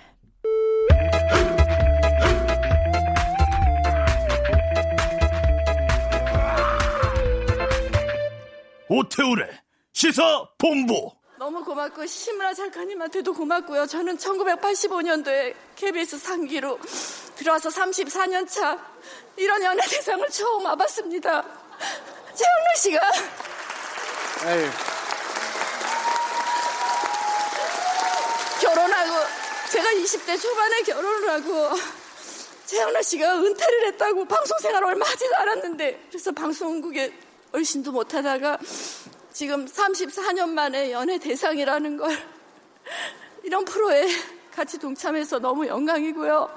최양락 씨가 저한테 평소에 늘 교양이 작다고 그래서 저는 요즘 100세 시대잖아요. 그래서 50이 넘어서 대학교 1학년으로 51살 때 대학교를 입학했습니다. 네, 박수 속에서 인사를 드리게 됐습니다. 오태훈의 시사본부 매주 금요일 이 시간은 시사본부 초대석으로 저희가 꾸미고 있는데요. 지난 연말 그 인기 연예 오락 프로그램의 주역들에게 상을 주는 KBS 연예 대상 시상식이 있었습니다. 대상은 개그우먼 이영자 씨가 수상을 했고요. 그런데 또 공감받는 한 분이 계셨습니다. 개그계 소문난 입단꾼 최양락 씨의 부인으로 더 잘 알려져 있는 개그우먼 팽현숙 씨. 오늘 스튜디오에 못다한 수상소감과 함께 또 살아가는 이야기까지 들어보도록 하겠습니다. 어서 오십시오. 네, 안녕하세요. 인기 영화 배우 팽현숙입니다. 영화도 하셨어요? 네, 어른들은 몰라요라는 영화를 엄마 역할로 어. 20대 초반에 네. 어머니, 할머니 주로 그런 역할 많이 했죠. 아, 네. 지난해 살림하는 남자들 네. 이걸로 KBS 연예대상 베스트 엔터테이너상 수상을 하셨어요. 아우, 네, 진심으로 감사합니다. 부족한 점이 많은데 제가 네. 이렇게 상을 받게 돼서 음. 정말 지금도 이렇게 꿈을 꾸고 있는 것처럼 네. 행복합니다. 감사합니다. 고맙습니다. 이 연예대상이 있고 나서 보니까 많은 분들이 팽현숙 씨의 소감에 대해서 회자가 되고 있고 네. 또 많은 분들이 찾아서 보시곤 하더라고요. 아, 글쎄요, 막 계속 제 얘기를 이렇게 해서 될런지 모르겠지만 네이버나 다음에서 네. 계속 1위가 며칠 동안 나오더라고요. 그래서 너무 제가 송구스럽고 아우 너무 감사하죠. 네. 근데 수상 소감을 하는데 왜 남편인 최양락 씨가 계속 말렸을까요? 아, 그거는요, 참. 네. 이 기회에 제가 꼭 말씀드리고 싶은 게 있는데요. 네. 그 생방이었잖아요. 예, 예. 근데 저 말고 수상자들이 몇 명이 더, 두세 명이 기다리고 있었어요. 예, 제일 처음 하셨어요. 그렇죠. 예, 예. 근데 이제 다른 분들도 계속 소감을 말해야 되는데 음. 저 혼자 계속 얘기하면 네. 그게 신뢰라고 최양락 씨가 예의를 갖춰서 예. 저한테 그렇게 한 건데 그 댓글에 보니까 음. 최양락 어 이 나쁜 놈아 죽어라 어 너 어떻게 와이프한테 그럴 수가 있느냐 어 너 같은 남편은 절대 만나지 말아야 된다 예, 예, 이렇게 예. 주부님들이 올렸었나 봐요 아. 전못 봤는데 네. 최양락 씨가 어 이런 얘기 해도 돼- 될지 모르겠지만 소심한 A형이에요. 예, 예. A형이다 보니 A형이 뭐 소심하다는 건 아니지만 예, 굉장히 소심해요 저희 남편이. 예, 예, 예. 그러다 보니까 이 댓글 때문에 예. 몇날 며칠을 밥도 안 먹고 상처받으셨구나. 너무 상처를 받고 속상해하고 마음 아파하더라고요. 예. 나는 그냥 배려해서 그런 건데 예. 오해가 있는 것 같아. 하나 음. 엄마 혹시나 어떤 방송이나 어떤 데 나가서 인터뷰할 때 네. 이런 기회가 되면 나 좀 살려줘. 막 그렇게 애원하더라고요. 살려드릴게요. 어, 충분히 말씀하세요. 저, 예. 그럼 저희 최양락 씨 그런 분 아니에요. 저는 충분히 이해하고요. 예. 그냥 그때 음, 분위기를 뭐라 그럴까 연예 대상이니까 큰 저희 잔치잖아요. 아, 그럼요. 그 예. 잔치를 잘 이끌어 나가기 위한 예전부터 진행도 많이 했던 분이고 그래서 그 분위기를 알기 때문에 음. 어, 하나 엄마가 배려하고 빨리 내려가야 돼. 그 뜻이에요. 예쁘게 네. 봐주세요, 예. 여러분. 그러면 그 수상 소감 끊긴 것 있지 않습니까? 네, 네. 오늘 라디오에서 한번 해주시죠. 예, 네. 계속 시간 드리겠습니다. 예, 아유, 감사합니다. 예. 이런 시간이 올 줄이야 진짜 꿈에도 몰랐고요. 어, 저는 사실 음식점을 지금 현재 30년째 운영하고 있습니다. 네.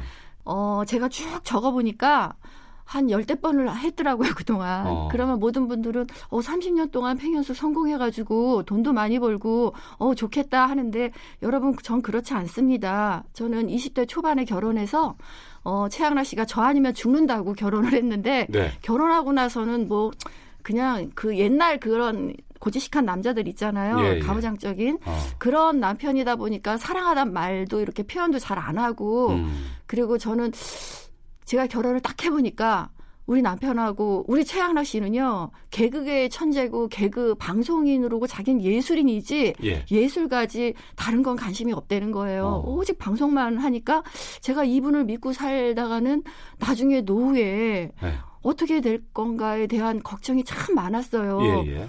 그리고 저희 남편은 경제적인 거에 대해서도 관심이 없어요. 그냥 아침에 나가면 그냥 방송하고 음. 연습하고 또 회의하고 그래서 집에서 옷만 갈아입고 나가고요. 그래서 아 어떻게 하나 고민을 많이 하고 또 우리 연예인 직업은요. 어, 세 가지가 없습니다. 월급이 세 가지요? 예, 네. 월급이 없고요. 예. 보너스가 없고 퇴직금이 없어요. 어. 그냥 출연하면 출연료 받는 거잖아요. 예, 예. 그러니까 늘 불안하더라고요, 솔직히 어. 제가. 그래서 이 불안한 마음을 떨치고 어, 제 꿈이 있다면 음. 노후에는 그 후배님들을 만났을 때, 네. 아 후배님 우리 차 한잔 해요, 우리 음. 밥 한번 먹어요. 그러면서 밥 사줄 수 있는 그 정도의 선배는 되고 싶었어요. 네. 그러다 보니까 30년 차 지금 음식점을 하고 있는데 제가 음식점을 하면서 어떤 생각을 했냐면요.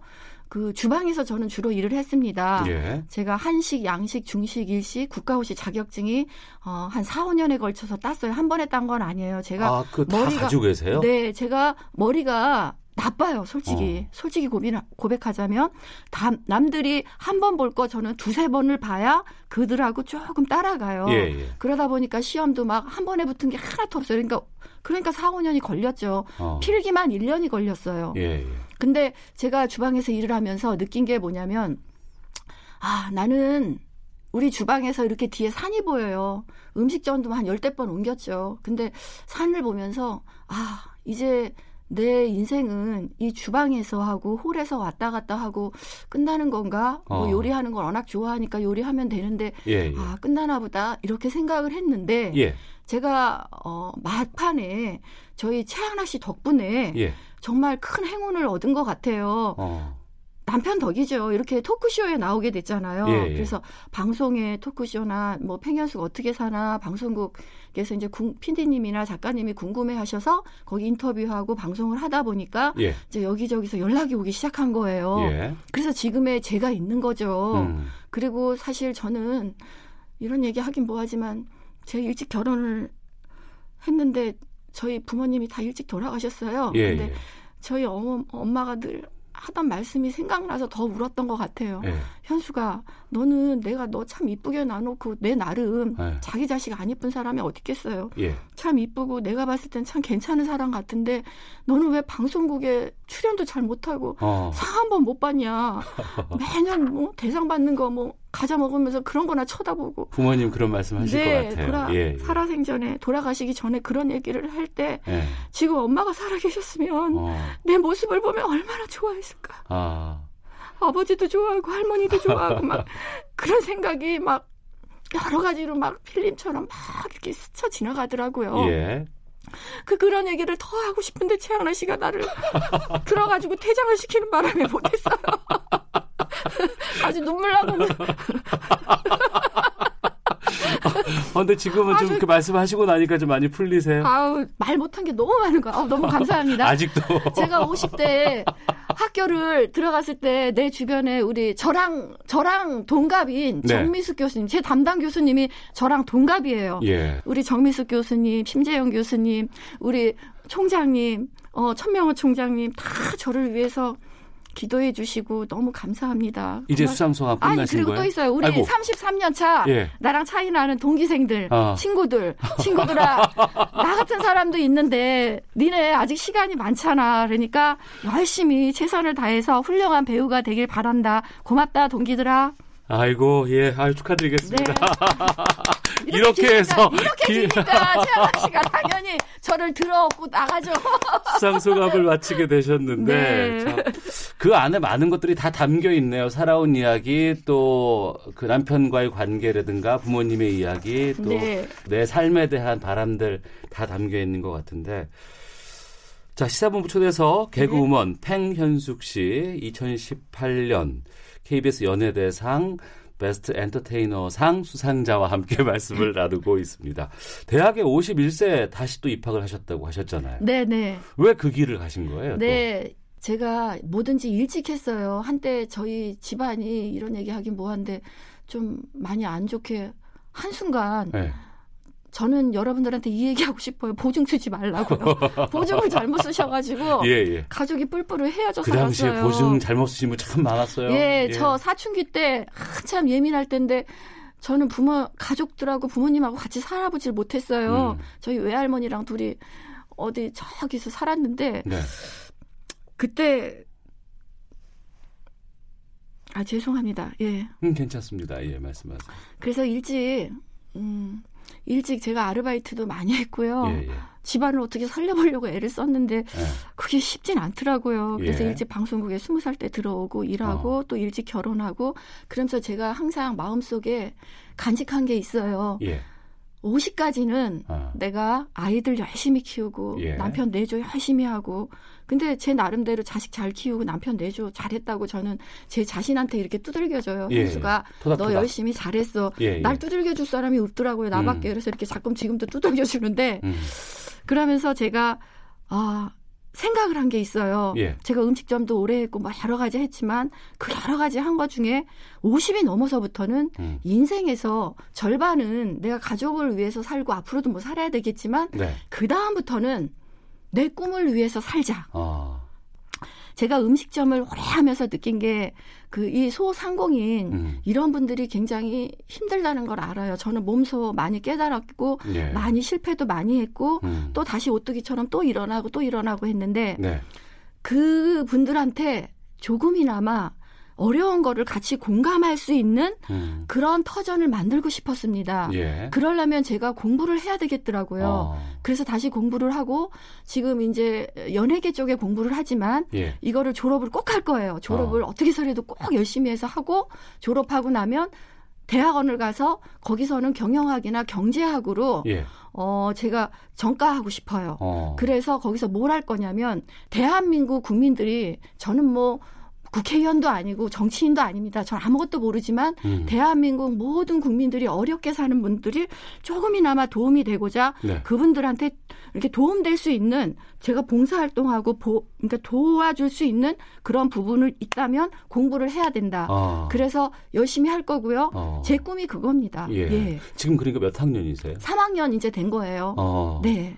늦깎이 공부할 때 힘들지 않으셨어요? 힘들죠. 엄청나게 힘들어요. 지금 또 내가 목소리가 떨리는데 저는 학교도 가까운 데가 아니에요. 예. 저 강원도 카톨릭 관동대학교에 다니고 있습니다. 아, 예, 예. 엄청 멀어요. 학교도 예. 커요, 엄청. 예, 예. 그러면 이 이제 각 이제 강의실을 다니잖아요. 네. 그러면 저는 원래 공부 못하는 사람들이 가방끈이 길고 책가방이 무겁다는 무겁죠. 옛말이 예, 있어요. 예, 예. 엄청 지금도 이 가방 엄청 무거워요. 예. 다 책하고 노트 이런 걸 제가 갖고 다니는데 가방이 엄청 무거운데 어깨가 멀겋게 막 이렇게 피멍이 들 때도 있는데 예. 제가 월화수를 3일 동안을 예.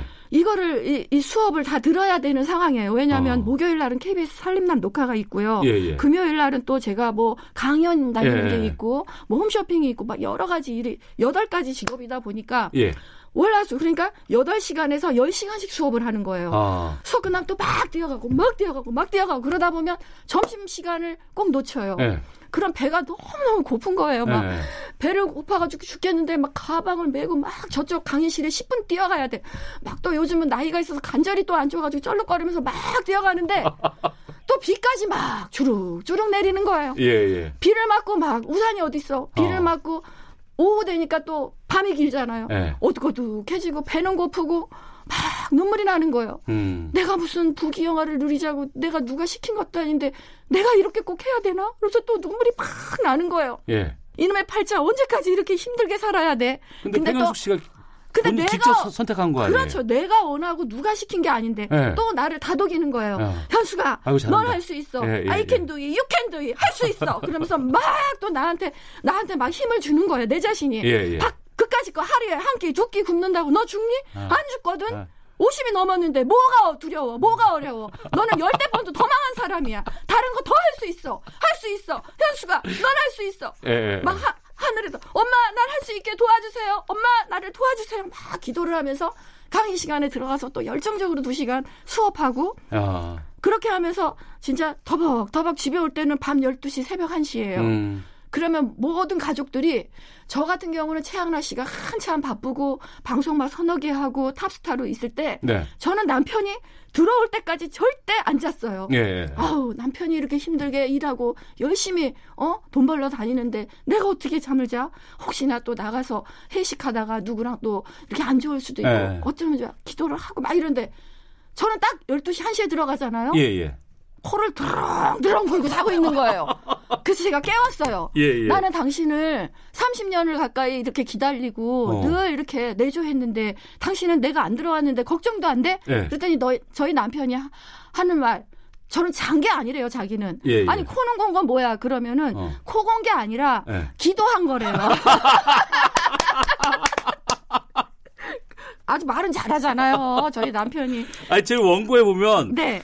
8번 질문이 이거예요. 남편이 대학생 뒷바라지를 다 해주셨다고. 네, 맞습니다. 이렇게 돼 있는데 또 아니, 그러니까. 뒷바라지를 해준 거 새벽에 일어나서 예, 예. 새벽 저희 남편은 꼭 새벽 4, 5시에 일어나요. 어. 살림남 프로를 이제 2년째 진행하면서 진짜 살림남이 됐어요. 아, 예. 이상하게 제가 활발하게 활동하고 일이 많을수록 저희 남편은 일이 없어지는 거예요. 어. 그러니까 뭐 뭘 어떻게 하겠어요. 그러니까 집에서 설거지하고 빨래하고 분리수거하고 대림질하고 예전에 제가 했던 걸 지금 남편이 이어받아서 하고 있어요. 다 하세요? 네, 그래서 새벽에 밥을 해줘요. 어. 저희 남편이 교양이 작다 이거는 괜히 하는 소리고 네. 제가 어떻게 열심히 이렇게 뒤에서 음. 저를 뒷바라지 해주면 잘 될 것 같은 그런 생각이 들더래요. 음. 저렇게 열심히 하는 여자가 어딨나. 네. 근데 이 얘기 해도 돼요? 아, 그럼요. 예. 어, 사실은 최양락 씨가 저랑 30년 살고 저랑 20살 만나서 34년 차 됐지만 예.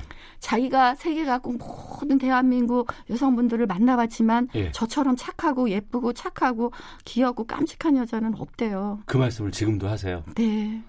고맙다고 그래요. 성공한 삶을 사시고 계시네요. 네, 씨는 정말 행복하실 거예요. 예, 예, 예. 어, 그리고 밥을 진짜 해줘요. 어. 새벽마다 일어나서 얼른 내가 밥할 동안 얼른 씻어 준비해. 예, 예. 가방 챙기고 음. 핸드폰 챙기고 막 그래요. 음. 그리고 제가 자꾸 깜빡깜빡하니까 네. 현관에다가 이렇게 우산도 이렇게 걸어놓고요. 아. 갖고 가라고. 진짜로요. 꼼꼼하고 섬세하시네요. 아우 그럼요. 저는 오형이고 남자 어. 스타일이에요. 예, 예. 저는 뭐 이렇게 기분 나빠도 누구한테 탁탁 두들기면서 아유 제가 제일 잘못했어요. 예. 푸세요. 제가 잘할게요. 음. 아 열심히 할게요. 그러는데 최하나 씨는 혹시 우리가 뭐 부부싸움 잘 안 하는데 혹시나 할 때는 음. 꼭 내가 잘못했다고 먼저 사과를 해야 돼요. 네. 그리고 저희 부부가 행복하게 살 수 있는 비결 중에 하나가 뭐냐면 예. 그 저는 손편지를 써요 지금도. 아, 그러세요? 네, 저는 이메일 이런 거 잘 못하고요. 어. 손편지 막 열 장, 뭐 여기 여기 보시면 아시잖아요. 지금 다 써온 거. 예, 예, 예. 손편지로 정성스럽게 제가 뭐 그동안 어떻게 어떻게 하고 당신한테 어떻게 하고 앞으로 어떻게 할 거고 이런 거를 좀 고쳐줬으면 좋겠어요. 그리고 기분 손으로 좋을 쓰는 때 순간에 다 기억을 하고 또 그렇죠. 감동이 나올 것 같네요. 네, 그리고 손편지를 주고 그리고 그거를 딱 전해주면은 어. 저희 최양락 씨는 그걸 다 읽어보고 네. 제가 30년 동안 손편지 썼지만 답장을 한번 도 못 받아봤어요. 답장 받고 싶으실 것 살아요. 같은데. 예. 아이, 그냥 한 34년 차 봤는데 이렇게 예. 눈빛만 봐도 음. 그 사람의 마음을 알죠. 음. 아, 저 사람이 지금 기분이 어떻다, 마음이 네. 어떻다 다 어. 알죠. 어. 그리고 부부가 행복하게 살 수 있는 비법 중에 하나는 예.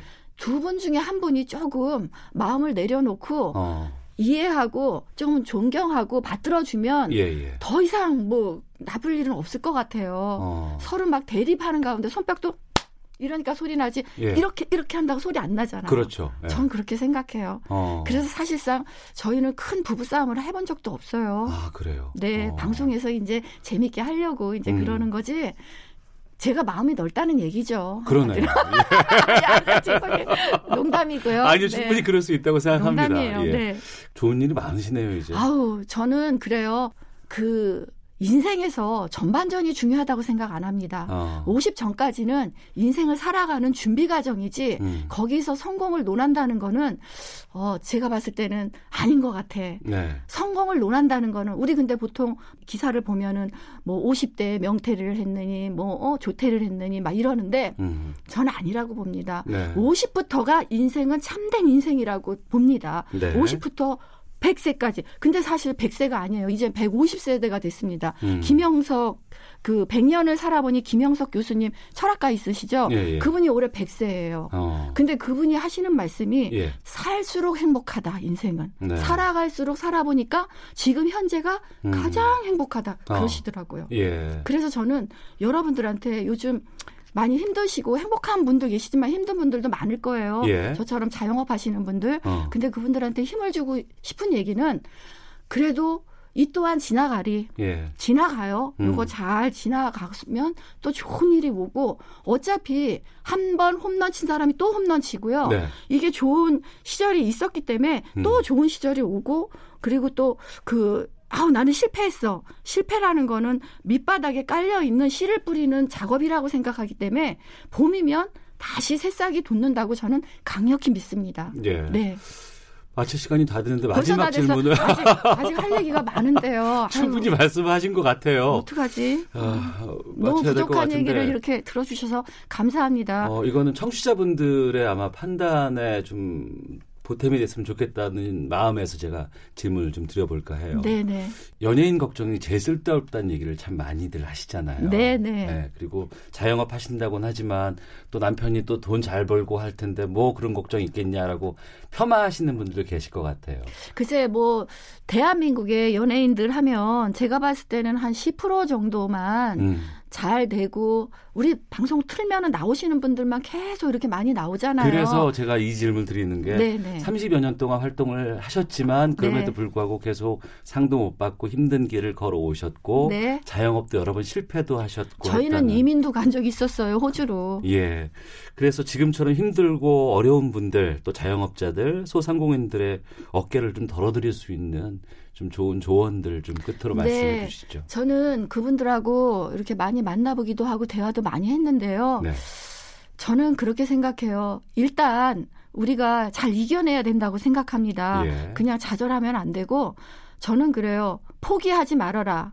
포기하는 게 아니라 내려놔라 잠깐 안 될 때는 아까도 언뜻 얘기했지만 그리고 저는 개인적으로 그래요. 제가 방송에서 이렇게 지금 얘기한다고 해서 될 문제는 아니지만 네. 정말 힘- 힘들고 정말 간절하고 이런 분들은 어 제가 덕수에서 순대국밥 장사를 하고 있거든요. 예. 저 열심히 가게에서 나가서 일해요.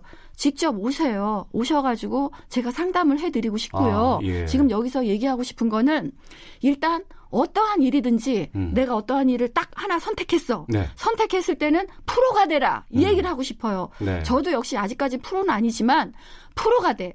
어떤 프로냐면 혹시나 내가 자영업을 해, 음식점을 해, 미용실을 해, 치킨집을 해 이럴 때 음식점을 할때 음. 갑자기 주방장님이 나가신다고 그래. 사람 네. 일이란 모르잖아요. 네. 나가신다 그럴 때 내가 주방장님이 할 수 있는 그 요리를 더 잘할 수 있게 어. 열흘이고 한 달이고 버틸 수 있는 이런 실력과 능력이 있다면 그 가게는 망하지 않는다고 봅니다. 네. 남을 믿는 게 아니라 음. 내 자신을 믿고서 내가 직접 운영하고 내가 요리를 할 줄 아는 그런 능력자가 되고 뭐라 그럴까 음식점 할때 네. 나는 사장이야. 어. 나는 사장이 아니라 나는 맨 밑에 있는 직원이야. 이런 마인드를 한다면 예. 그 가게는 성공할 거라고 봅니다. 예. 네. 오늘 평현숙 씨와 여러 가지 말씀을 좀 나눴습니다만 제가 비우니까 채운다라는 말 그리고 네. 긍정의 힘이 상당히 좀 강하신 분이 아닐까. 저는 굉장히 들어요. 긍정적인 게요. 그 저는 그냥 대한민국의 평범한 주부라고 생각하고 살았습니다. 예. 다 내려놓고 그러면은 그러다 보면은 또 좋은 일도 오고 좋은 일이 왔을 때 그거를 어머 나한테 이것뿐이야가 아니라 어머 나한테 이렇게 많이나 와 그러면서 막 내 자신한테 두들겨주고 박수 쳐주고 격려해준다면 어떠한 어려움도 예. 다 극복할 수 있을 거라고 생각합니다. 아유 고맙습니다. 네. 주어진 시간이 저희가 많이 없어서 여기서 마치도록 하겠습니다. 아, 왜 이렇게 짧아요? 아유. 한참을 지금 길게 오버했어요. 너무 짧아요. 자, 2018년 KBS 연예대상 베스트 엔터테이너상을 수상한 개그우먼 팽현숙 씨의 남다른 인생 이야기 시사본부에서 들어봤습니다. 오늘 말씀 고맙습니다. 네, 감사합니다. 여러분 건강하세요.